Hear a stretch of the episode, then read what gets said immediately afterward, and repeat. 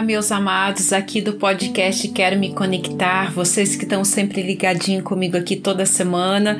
E vamos para previsão energética aí dessa semana, iniciando a nossa semana com a lua cheia, uma lua cheia pós-eclipse que tivemos na última terça-feira. E agora na quarta vai iniciar a lua minguante. Talvez, como muitas pessoas, você tenha se sentido com suas energias um pouco drenada, com a mente confusa, picos de ansiedade e alterações inclusive no seu corpo físico, como dores e desconfortos. Você tem se percebido assim?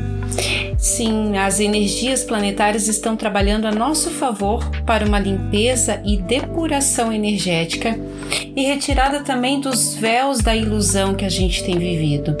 Aquilo que a gente cria na nossa mente achando que é verdade, na verdade será que é verdade mesmo? Aquilo que você sempre acreditou como verdade tem te trazido dúvidas?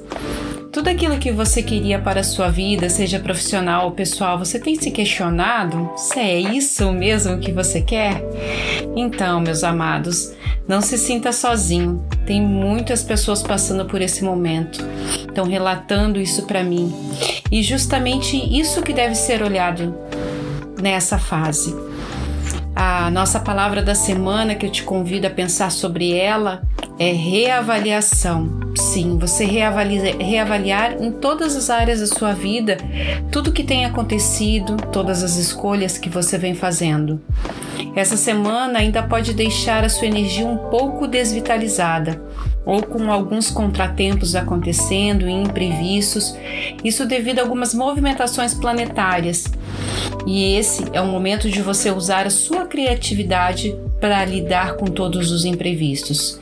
A minha sugestão para você nessa semana é que você tente não julgar o que você está sentindo, apenas acolha o que vem, o que você sente, descubra o que você pode aprender com isso tudo e procure acalmar o seu coração.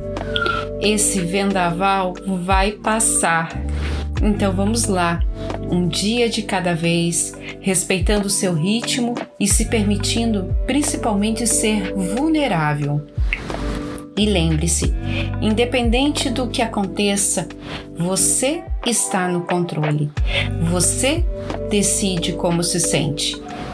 Não, não podemos controlar o que nos acontece fora de nós, ações e comportamentos de outras pessoas ou eventos, mas sempre podemos escolher de como nos sentimos perante aquilo que nos acontece. Eu desejo para você essa semana uma semana com mais paz interior e paciência, principalmente com você mesmo e com tudo que está na sua vida. Abençoada semana para você. Namastê.